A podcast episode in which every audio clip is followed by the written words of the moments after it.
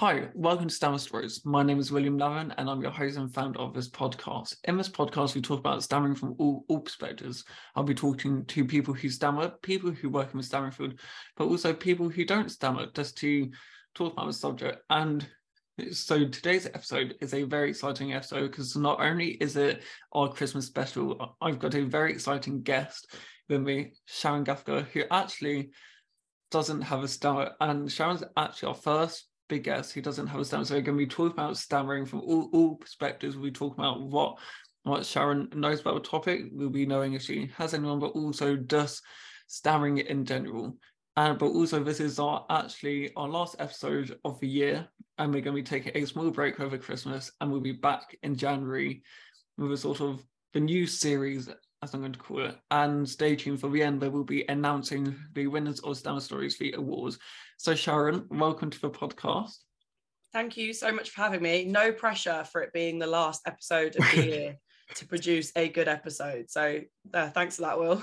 Let's go. Don't worry, it's going to be fun. Like last year, our Christmas special was was Ed Balls. He spoke about his Stammer journey and like being in politics and like how actually his therapist made him become public about his stammer, and actually he didn't realize that he had a stammer until he was in his forties, and his dad, and then when he came out about his stammer, his dad rang him, was like, oh, that means that you've got what I've got. And he was seventy when he realized that he's had a stammer his whole life, which is just mental. Yeah, I didn't know that Ed Balls had a stammer really? Until he came out about it. And so that it kind of blows my mind that people sometimes don't even realise that it's something they have until like quite later on in life. So I would normally ask this question normally on, but when you think of someone famous who stammers, who do you think of? Do you know what? Now, like obviously um, I took part in your live episode. So now I think of Stormzy, but yeah. like, before that, it probably would have been, was it the Queen's father? Yeah. That had a stammer. Like that would have been the most famous person that I could think of. And I think that's just because it's not talked about enough, to the point where I didn't know anyone in like modern era that had a stammer. Yeah. And like it's it's crazy how like there are so many people that you don't really realise. So I was talking to someone about how like Nicole Kidman had a stammer growing up.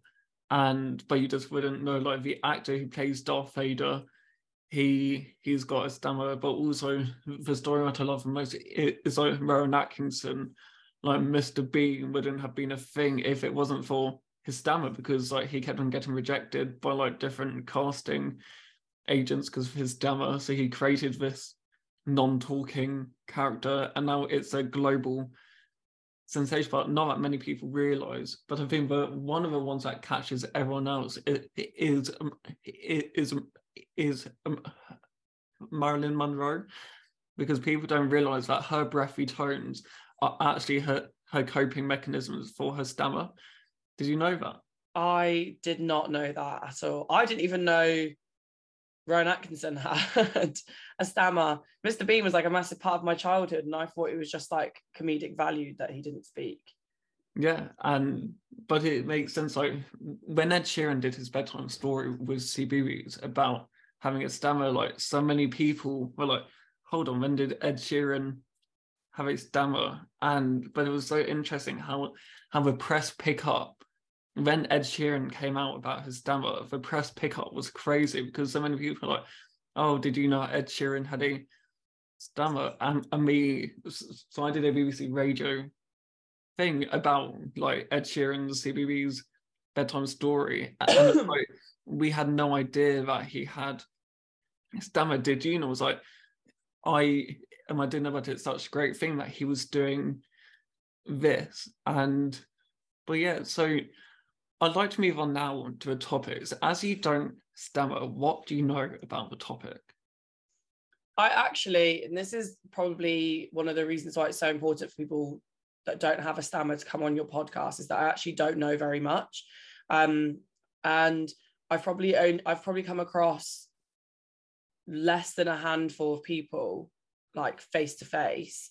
um, who do actually have a stammer. And I guess when you automatically think of stammering, you think of like worst case, worst case scenario, or like people with quite obvious stammers. Um, and I guess like, you know, I probably, well, I say I've come across a handful of people. I've probably come across a lot of people who probably don't even know they stammer themselves. So I think my knowledge is very, very low, and it could be just down to lack of learning or naivety on my part. But I guess that's kind of part of the reason why I'm on this podcast, to, to learn from you.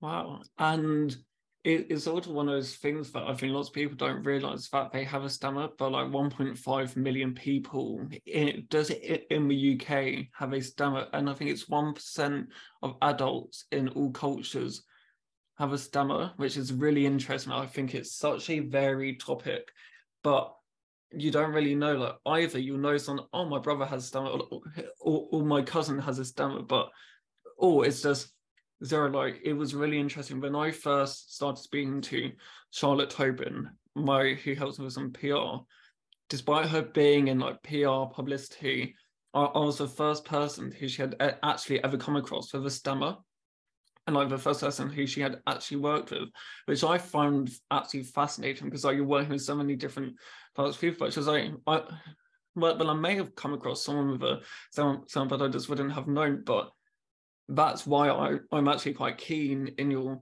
story, because like you're the first person who I've actually seen. But when I did my TEDx, I, I did this thing like I did at a live event, and I was like, can everyone stand up? If you know someone who stammers, stay standing, and if you don't, sit down. And it was really interesting how the room was really fifty fifty at that point. And then I was like, one in one hundred people have a stammer. So there's two hundred people in this room, which still sounds terrifying now to think that I spoke in front of that many people. But I, and so I was like, if my predictions are right, two people will still be standing. And two people were literally standing in that audience, left after things. So I said, this is how common, but how rare stammering is. Because like you may know someone, but actually there's someone in this room who may have a stammer, but not speak about it as such. And I think there's lots of times that people say, oh, they're nervous, they've got a stammer, or like they're nervous. And like there was a, a lot of like press around like politics saying, oh, that person stammered when they were saying their statement, and and like the amount of like jokey comments I've had was like, oh, you need to tell the Prime Minister some some of your speech techniques about their stammering, when it's like there are two different type of stammers, someone who actually has a stammer, or like someone who maybe stammers as such, saying their saying their sentences, if that makes sense. Yeah, I guess there's a difference between nerves and someone who stammers. Yeah, and it, but it's a really interesting aspect, because like when I was the like with a live event, like talking like talking to Jessie, who like has a stammer, and she's it, she's just an absolute legend. Like I, I had it already recorded with her for like another episode, not for one like virtual, and just the energy that she gives, but also just the response from that big video actually did, which has now seventy million views on it, which is just absolutely incredible. When you think there are some world events that haven't been seen that by that many people, and it's literally just a genuine video of her that's going for a drive-through. And like she said, so if you haven't listened to the episode, I highly recommend listening to it. And literally she just thought, let's just turn on the camera, do it. And it's really interesting how like every person who like who does TikTok, who I've spoken to, who does challenges, they said the moment that we start turning on the camera, it helps their thought process. And if I'm correct in thinking, you actually worked with people who stammered, and how did you find that? Like, did were they open about it?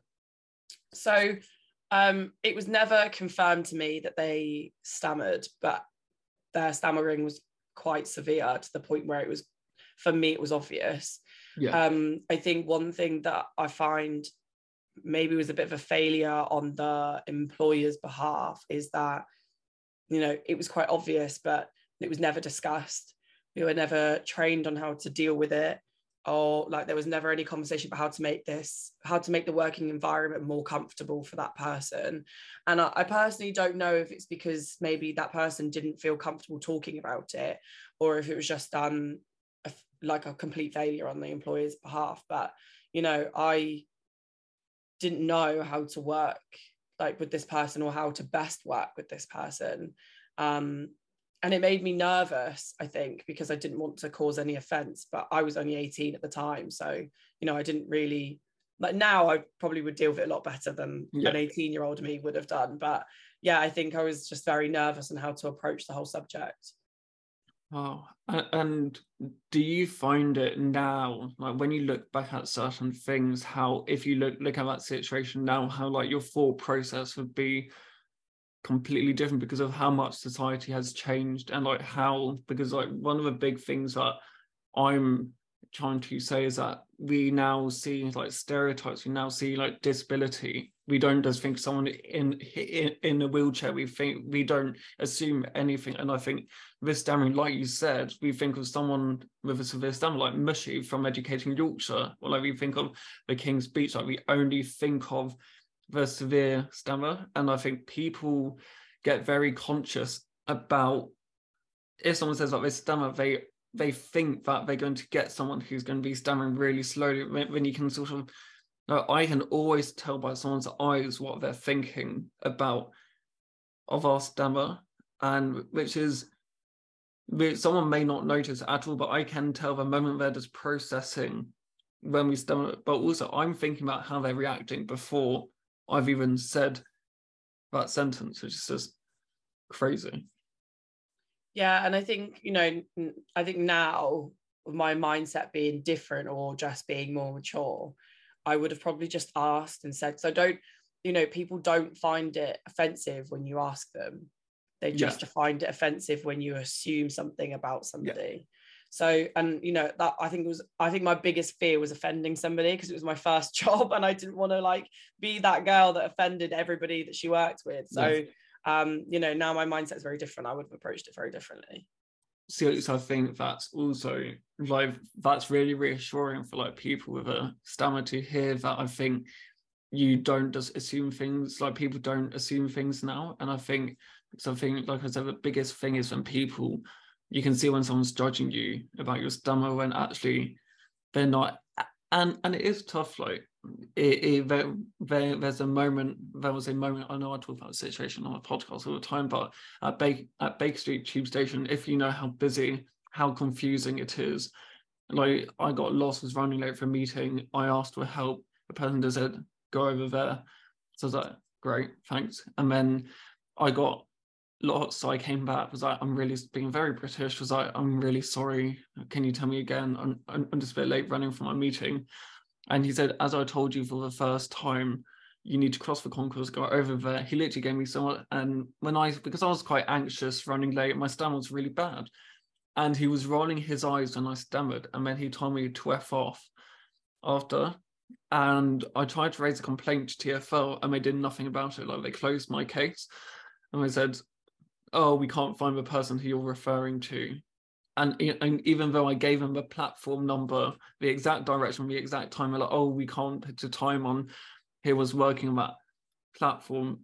Like, I didn't even refund my ticket. And and no, and the thing that made me more sort of upset slash aware was like, no one came up to me after. Like, no one came up to me to see if it, because I guess no one knew what to do in like that situation. Like, I think that was one of it. And someone who I know who works at Action Starring Children, he had a situation the other week which is just so sad, that he went to Starbucks, he ordered a drink that he wouldn't normally order because of his stammer, and the person at Starbucks mimicked his stammer and laughed in front of him, did it in front of him, and Starbucks at first sent, sent a generic response saying, oh, we're so sorry to hear this, send us a D M with more information.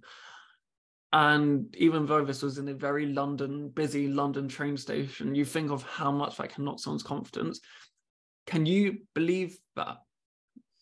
Do you know, I find it, when I hear stories like that, I find it kind of mind-blowing, not because um, somebody who has a stammer is being mimicked, but just I think it's very inhumane to treat anybody like that, um, regardless of whether you have a stammer or you're just nervous or anxious and you're you're losing your words. I don't, you know, even though I didn't know anything about stammering and this was the first person I'd come across with a stammer, I'd never attempted to finish their sentence. I never...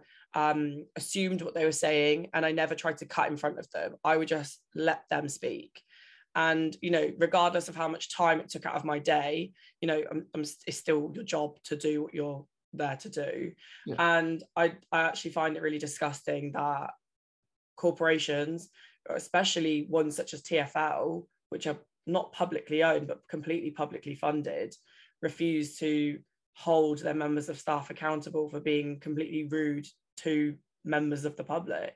Yeah, and and that knocked my uh, and uh, when I was in ages for not wanting to ask for help, and like if I need to tell in like a public situation, that just knocked my confidence, because that was what I was just expecting. Like the thing, like in fear of pandemic, like we were sort of a hidden community, and like the masks, like when masks got announced, because it's we may have a stammer, but we may not look like we've got disabilities. So if we were exempt from wearing masks, people would think, why are they exempt? They look absolutely fine. But because most of our stammer, well, my stammer can be quite, quite physical.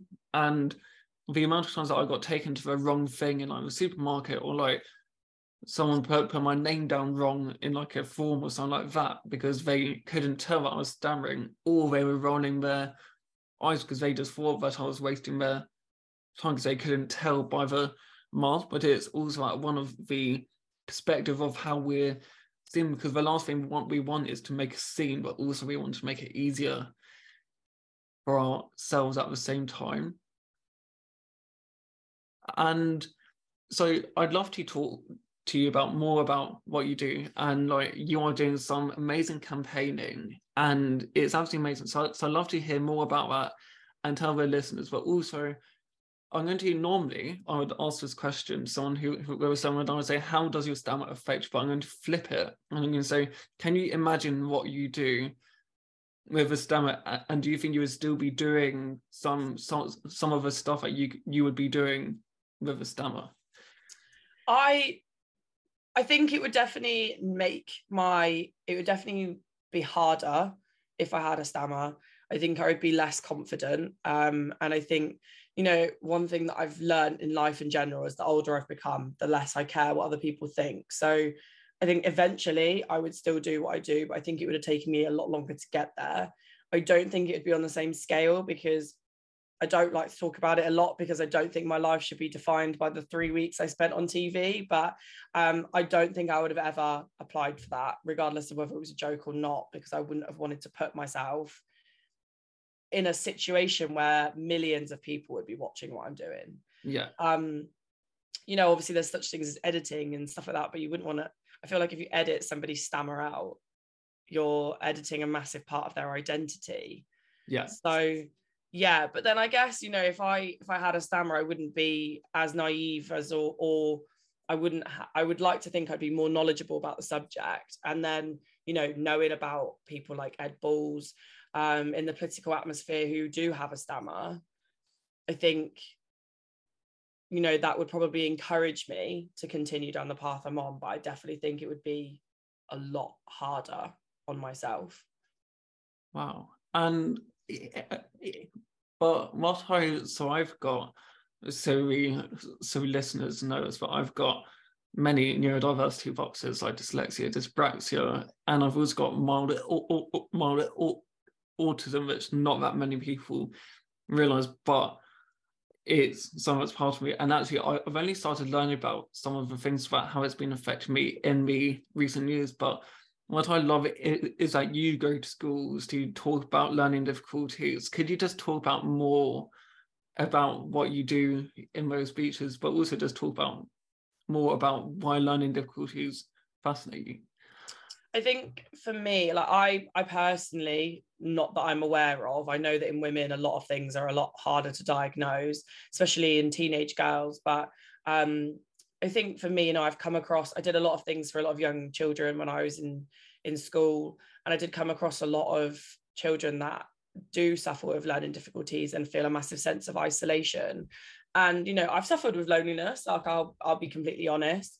Um, and I think most, so people that don't know me, I also host my own podcast called Girls Know Nothing. And it's basically for a way to, for me to be able to help young women find a role model that represents them, which is something I think is massively missing in society. And, you know, I've had neurodivergent guests on um, in many different aspects. And some of them are hugely aspirational because they've gone from really struggling to talk to somebody in the street or order a coffee to doing speeches and, like yourself, doing TED Talks. And um, it's like, it's not in a way that I find them fascinating. In a sense, I think you're um, like animals at a zoo. It's that I find it, I do find it sad that it's a, it's a kind of hidden part of society that we know it's a thing, but we kind of brush it under the carpet or take it as a bit of a joke, um, which I, I think only causes further isolation. So I think that's one of the reasons why I try to, to outreach to as many people as I physically can. And I do think children or school age people are the best way to kind of go about it, because yeah. when you educate somebody about who they are from a younger age, it kind of helps them find who they are as an adult much earlier. Yeah, and I can completely agree agree with that, because I think, but also there's, so I think there are way more neurodiverse people than we know. Like, I think there are a lot of people out there who are neurodiverse, like Steve Jobs, like one one one of the people that I like, Jamie Jamie, like he's a big one and chef, like he, but actually. He he he can't read. So like not not that many people realise that he's really dyslexic, and actually he, he can he only learned nearly how to read a book within the last recent years because of how severely dyslexic. And like Richard Branson, he's got dyslexia, and you've got, but also he had a stammer as well. Like Richard Branson, like you just wouldn't know. But there are so many people like Walt Disney who have dyslexia that, but one of the things that I love about neurodiversity is that I don't think people see, see the creative aspect of it, because we have a separate bit in our brain that just sees a situation in a different, like, like I am a very methodical thinker because of my, my neurodiversity. And I don't think, like, so I sometimes spook people out by how much I plan something. Like I am the most, like sometimes I have to do a plan for my plan. And it's, it's so, I, I really spooked out my line manager when I was doing my Multiverse Apprenticeship.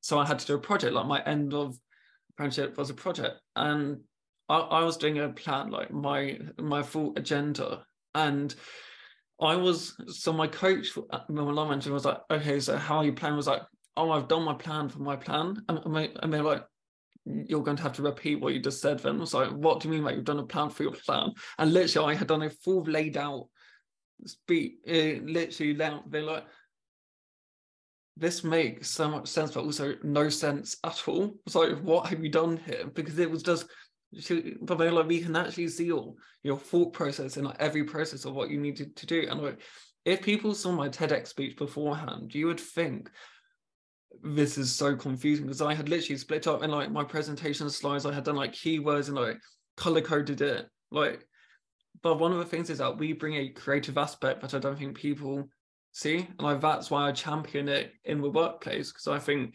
there are so many roles where neurodiversity should be encouraged, because we bring a different aspect into a workplace. And I think there's so many ways that we can bring in, like, also we can have quite sensitive thoughts as well. So it's, which I think may not come in handy in some workplaces, but actually you may need it. So I think you may, so it may be a softener on like certain bits, but it's fascinating. But also what I love is that how now more and people are now getting diagnoses the older that they get, because I think people are now learning more about it, and they, and they think, oh, actually that could be me. So I'm going to get diagnosed for like A D H D or like. And have you, do you know people who have recently been diagnosed but weren't before? Well, before they were adults? Yeah. Um, do you know what? I only ever know of young men, like young boys that get diagnosed with things from an early age. Um, and I think it's actually, I because I went to an all-girls school, so my my um, area was kind of split into a boys and a girls, and I think it was more common to hear of neurodivergent teenage boys yeah. than it was to hear of neurodivergent teenage girls. And actually in my school, I think if we really thought about it, it would have been like, now as adults, we think back to it and we're like, yeah, that like these things were there. Um, but back then we just thought like, oh, someone was quirky, yeah. for example, or like they were just a little bit different, or, you know, they were better at certain subjects and not others. And I don't, and I think that's probably where the lack of, in, not, not lack of interest is a bad way of phrasing it, the lack of like knowledge of how to deal with younger women who have these special quirks in their personality, um, and how to better use it. Because I always think, you know, like school is, uh, I feel like they try to make it one size fits all. Yeah. Um, and like, you know, I'm not, I don't, I don't know if I'm neurodivergent in any way, shape or form, but I always find I always found it really difficult to concentrate on specific things, whereas other things I was really naturally good at. And actually, I think my A levels probably showed that, because in one subject I was like at the top, whereas in other subjects I'd be completely at the bottom, yeah. and it wouldn't be down to like my ability or how intelligent I was. It would literally just be down to like how I could concentrate, or like how certain skills I had did better to me. And I think, you know, it's it's really important to teach young people that it's not a one size fits all. If you're good at something, you should pursue it, and yeah. not really listen to tables and all these other things. But I think that's why it's a passion of mine, as opposed to like um like, you know, a personal experience. Yeah. And if I told, so fun fact, it's actually one girl to every four boys. Yeah, stammer. So it's actually way more common in boys, and it's and actually is quite rare to come across a girl who stammers as such, because it's just way more known in boys than it is in girls, which I find really interesting, because apart from Marilyn Monroe, and well, I guess when you think of a stammering role model, you only think of a male, don't you? Like the main people who come to your head are only male, because there aren't, apart from Jessie, the incredible Jessie now, but there's but you don't really think of that many female stammering, because it, it, it, it, so if I didn't mention Marilyn Monroe or Nicole Kidman, would you have been able to name a girl who stammered apart from Jessie? Um, no, literally apart from Jessie, I would have no idea, because actually, well, the um the, my ex-colleague that stammered was also female, but I think that would have been the first female stammerer that I've ever come across in my life. Um but wow. I couldn't name I couldn't name a celebrity. Interesting. And so we sort of briefed on it, but to celebrate in, in, in, to celebrate in, in International Stammering Wednesday, you joined us at our first ever live event, which was a great success. We had the incredible Jessie, and, and it still makes me quite a bit emotional listening back to the audio, because I don't think I fully soaked it in until I listened to the audio, because because you know, when you do these sort of events, we're in such a zone, and I think, and you joined us to do some. Uh, uh, to watch the event, but also you hosted some content, which I absolutely love. But also, your what I found really interesting was when I taught you. So I taught Sharon how to stammer, and just by her brain thinking, you actually stammered before, whilst you were thinking about some of the things, which I still find really interesting. That because your brain was thinking about it. To remember what was sort of going through your your head when you when I made you stammer, do you remember that thought process? I remember feeling frustration. I think it's quite evident that I talk a lot, um, and that I don't have any issues with talking. It's probably the best. It's probably the one thing I'm extremely good at. Um, but I think I remember I remember feeling a massive sense of frustration, because I knew exactly what I wanted to say and how I wanted to say it, but physically was unable to get it out and deliver exactly how I wanted it to be delivered. Um, and I think that's probably where, even though I am naive to like what stammering is and how to help somebody who does have a stammer, I think that's why I was always so patient to people that maybe aren't getting their words out in the right way.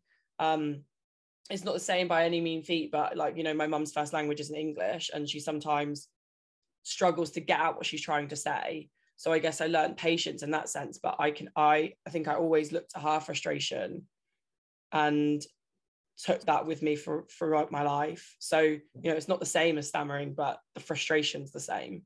Yeah. And I can completely get that, but also it's really interesting how, like, there are so many emotions that we go through, and I don't think people realise that when we stammer, there are so many thought processes, like we're always pre-thinking our sentences to sort of proofread it, like to proof-stammer it in our heads to know that will we stammer on X, Y, and Z, and will it affect us in that way? But also, like, there are certain situations where when I don't want to stammer, I'll stammer, but when I do want to stammer, it sounds really bizarre, I don't stammer at all. So there's been times that I've done, like, press interviews and I've come to talk about my stammer, but actually I stammer only once or twice, and it's sort of like define the sort of point by that just shows how, like, every stammer is different. And before I did my TEDx, was like to, to my manager was like, I, I, I'm really scared because I've had a really fluent week and I'm going to be doing a TEDx about having a stammer, but actually I've not been stammering much at all. And then she was literally like, you wait until you stand on that stage, your stammer will be by your side. And literally it, so it was there in a heartbeat. Um, but it's so interesting how, like, your thought process can think, like, but writing my speech, what I find is when I write speeches for my stammer, because when I write it, I'm used to, like, changing words, so so I don't stammer on that word. But it, it was like like a brain clash. Like, I want to include words that I'll stammer on because I'll stammer, but my other side of my brain was like, no, you stammer saying that word, so take it out. So it's sort of like that clash in the thought process of saying you should say that word to help you, but also you shouldn't at the same time. Which is really weird when I say it out loud, but it sort of makes sense in our own heads, like when we stammer. But one topic that I want to cover, because it's really interesting getting different people's perspective, is like the how stammering is like portrayed within the media. And I think it's an area that you only, when, when you see someone who stammers, you only think of, like, it's only in a stammer environment. Like, you don't really see it in, like, a a drama, then just the character has a stammer. Like, you don't really see it in that sense. And, and then I think it's quite far and few between. Like, I know that there's a Bridgerton character who stammers, and there's the odd, like, character in the rare, rare show that just has a stammer, but it's not really the main focus. How do you think we, we can represent stammering more in, in, in the media in a good way, to help sort of help the message, but not drawing too much attention to it? I think it's about normal. I think, like, the whole part of it is down to normalizing people with stammer in society. Um, I think it's the same way when you normalize anything, you make it more available in media. And, like, even if you're not worried about, if you if you're worried about drawing too much attention to it, I, I think, you know, even having characters in children's shows would yeah. be a massive improvement or a massive step in the right direction, because then young children that potentially show symptoms or signs of stammering can say, well, actually, you know, there's somebody like me on media. I absolutely um, love that. Yeah, so I think, like, CBeebies, if if anyone is ever listening, then you should probably consider that. But, you know, um, even if it's not, like, if we're, I think it's it's a hard one to place, right? Because you don't want to be seen. I think it's one of those things where you don't want to seem to be tokenizing somebody.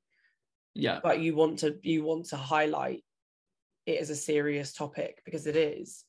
But um, no, I think children's T V would be a really good place to start. And also, I think it'd be really good to educate, because I don't know, I don't know if stammering's genetic, but even if it's not, it's really helpful for parents of children who potentially will stammer long term to see something as well. Yeah. I'm really like, but actually that's a perspective that I've not really heard before, and I think that actually makes so much sense, because I guess, like, we are now brilliant at, and, like, bringing in more, like, diverse, like, princesses and, and like bringing in more diverse, and, like, you see reactions of these kids when they see someone like them in, like, a show, and you think, actually, why why couldn't there be? Because like you have like there there, there are so many op- some opportunities where it could happen, like very easy. Like it's something that people think, oh, it will cause a lot of effort, but actually it's a very easy character to like fit into a storyline because they don't have to be the main focus. But you can still have a character who stammers, and I think, oh, that's really interesting. Yeah, because I when you said that, I was thinking about the reaction to, you know, having a black mermaid in Little yes. Mermaid. And we saw the reactions of young black children everywhere, where it was so amazing. And imagine, like, you know, you said there are so many people out there with stammers that are probably a bit more hidden away. Like, you could just imagine the same kind of reaction, right? Yeah. And I and one of the things that I that I'm noticing more is when people are now being more open about their their disability. And I think what I was watching quite a lot, like when Tash first mentioned about her like being deaf on like Love Island, watching the response on social media and actually how supportive it was, but also when someone was mocking her speech, the amount of backlash that that person got for it was actually way better than I thought it was going to be. And because I think now we're being more open about being more about it being their superpower, and I think there are just, and like when Rose won Strictly, or when with her dance, and I think there's so many ways of now just like bringing it in, but also how supportive everyone is, who, but also to learn something new. I think to make to change a stigma, we need to make the change ourselves, and like it may be hard to make that change, but the stammering stigma. So when I did a radio for recording with Michael Rosen, he started off saying this like this blurb from like Shakespeare, and about he had written a character years and years ago about someone with a stammer, and it was really funny how the how he wrote the stigma of stammering has not changed at all. So from when Shakespeare wrote it, it's still the exact same message as it is now in twenty twenty-two, which is mad, absolutely mad. And so you think surely it would have changed since then, but actually nearly word for word how he described it, how like this, this script from Shakespeare was like, the stigma's not changed at all since Shakespeare's times. I think that's, um, first of all, before you start talking about Shakespeare, I was wondering whether this was you telling me you were going to apply for Love Island. um, no, definitely not. So I was thinking, I was like, where is he going with this? But um, no, I've, I actually, do you know, it, I find it mind-blowing, but I'm not surprised. Yeah. Because I find that, you know, the more we hide something away or refuse to talk about it, then societal images or stigmas won't change. Um, And I think it's the same with any any disability or neurodivergency, where people the lack the lack of understanding means there will always be a stigma. And I think that's why it's so important that you're doing what you're doing with this podcast, in the sense that, you know, people like people that have a stammer or people that have anything will, the first thing you automatically do, which I don't always think is helpful because it can be bad, but when you you Google it, don't you? Yeah. And when there's something there's such a lack of awareness of something. Um, obviously I'm, I'm assuming Stammer Stories will come up quite highly when you when it comes to stammering, because I do feel like there's not a lot of resources out there, and it's probably really helpful for people with a stammer to listen to and learn from other people's experiences. And hopefully, you know, having people, you know, you have guests that don't stammer, like, helps bring attention and awareness to such an issue that it will hopefully change that stigma. But it's unfortunately, it's kind of, you know, you have to be the change you want to see, I guess. And I guess that's what yeah. you're doing. Thank you. And uh, then I think what I'm very passionate about, because it is a very self-isolating top, top um, self-isolating thing, because even though there are many people who have it, you feel like it's, it's a single struggle on yourself who's going for it. And it's harder for you to express how you're feeling to someone who doesn't fully understand. And actually, you may have a stammer, but you may have not known someone else with a stammer your whole life, so you can't really reflect it. Like, you may see a speech therapist, but you can't really reflect it. And what I'm passionate about showing is that having stammer shouldn't hold you back, but also everyone needs, like you say, is that like like it, when everyone needs it, everyday role model, I think, to look, look up to. And I think there are so many people in different industries that you may want to go into, but you're afraid of how working in like the media industry may affect someone, or like you you may want to become a nurse, let's say, but you you're afraid of how having a stammer may affect that. But there's a role model out there who's a nurse with a stammer who's doing it, and there's so many people in like different areas, different industries, doing different things, but we've not let it hold their stammer back. And I think we can all relate, like we can relate to people in like celebrities, we can, but you can't relate to them on the everyday level as such. And I think that's why Jessie's a really good role model, because she's, you can look up to her in an everyday environment, like going out to order your coffee. And I think it's very hard to like be able to relate to someone. Like, it's great, and actually it's really interesting to see people who have played a stammering role who are now a role model in the stammering community but don't actually have a stammer themselves. Like Colin Firth, since playing the King in The King's Speech, he's now a vice president for Action Stammering Children, because he's he was of having to learn how to stammer. He he's become interested. But I think to look up to someone, it's really weird how you can't, because you because sometimes you think, oh, they're fluent, how can they speak so fluently? And it's like, actually, what is the definition of fluency? And so we sort of spoke about the stigma from like different areas, but a question that I ask every person who doesn't stammer is, I'm going to talk you into a situation, to a scenario. And I want to know, like, we sort of spoke about it in like drips and drabs. And if I, so you're in a London station, you're standing behind the queue, or someone with a stammer going to order, you see that that person behind the counter is making fun of someone with a stammer. And you can see how a person is struggling with the situation but doesn't want to make a scene of it as such. What would you do in that situation? Um, I I always make a scene. No, I, I don't. But I would say something. I find that bysta- being a bystander to something like that makes you an accomplice.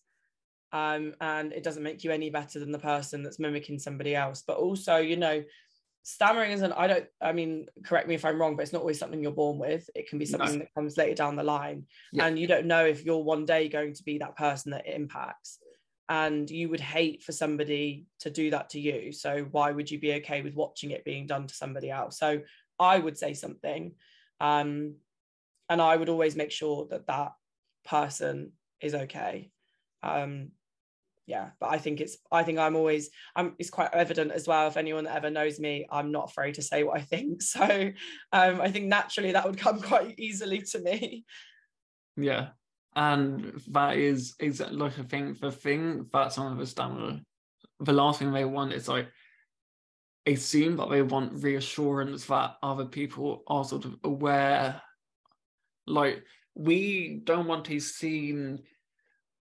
Like, we, if someone finishes our sentences, what they don't realise is that we stammer more. So it's not, so it's also like revenge back to that person. If they try and finish our sentences or say, hurry up, we'll actually make them be in that conversation for longer because we'll stammer more, which is actually does the wrong thing of what they, the other person was trying to do. And I think having that support of people behind you, of knowing that to say something, but also to make sure that it's sort of spoken about, because I think you wouldn't tell, like, why should you, why why do people think it's okay to do, to tell someone to hurry up, say, say their sentences, when you wouldn't tell a granny to hurry up crossing the road?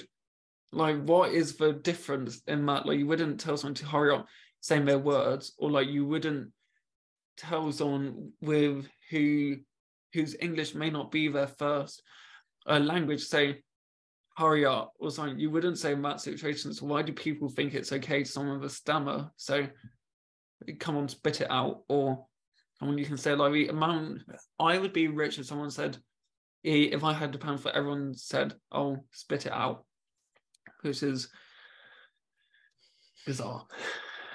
I would be a very angry person if somebody said that to me. So yeah.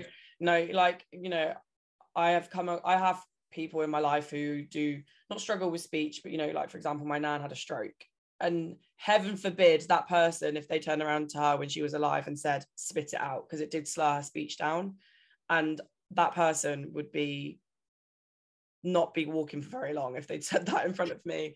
So, you know, I, I, you know, I don't, I don't think it's appropriate to ever say that to anyone, regardless of anything. And, you know, like you said earlier, not all disabilities or struggles are visible. So I think it's really, it, it will, it will never do anything work. It will never take anything out of your time to be nice. Yeah. Um, and it's free. So, exactly. You know. So, Sharon, I've got one last question that I'm going to ask you to round up this the episode but before I announce the winners for the awards. So this is a question that I ask every guest, if they stammer or don't stammer.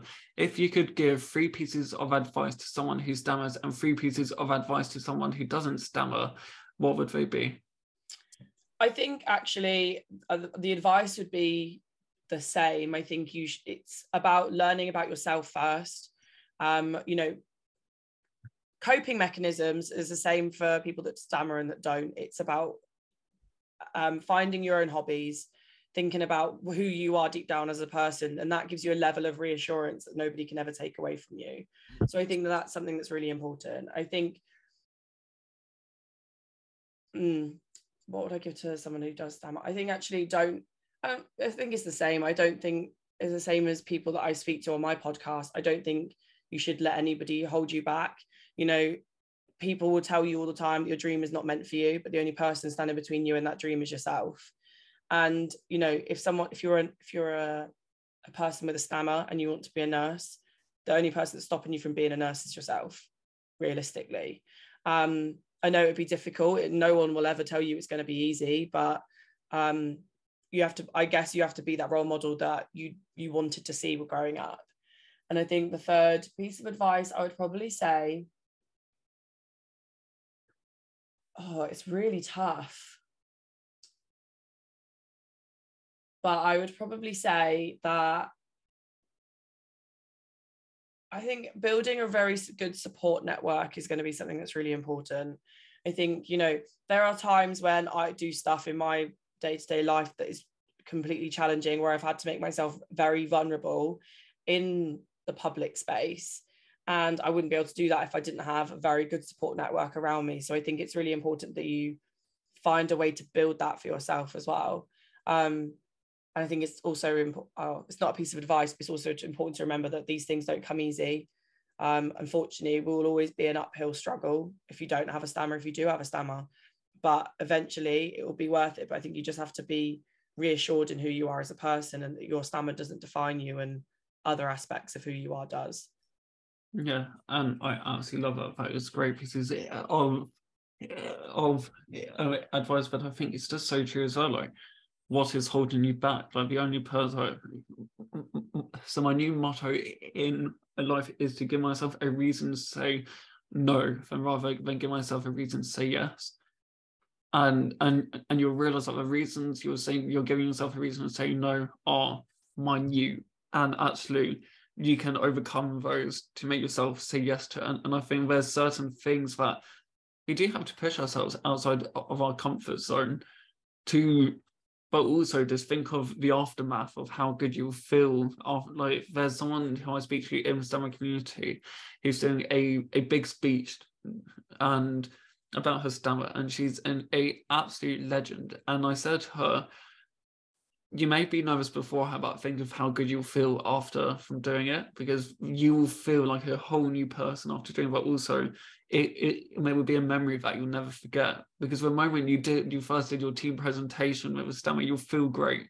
That first like t- friend meetup you organised, you that will feel great. Or like you wanting to see a film with, with your local cinema, and, and you got to all make yourself got to a person to order the tickets, and rather than use for the you know the machine the self-serve machines. And you'll feel so good for doing just the little things that you'll realise that it helps you massively build up your confidence and to say yourself like different. Like I I really don't do, do my own advice. Like I I do one challenge and then I times it by one hundred to make it itself even bigger, because that's how I work. Like I think if I can do a team presentation, why don't I put myself forward to do a company-wide panel?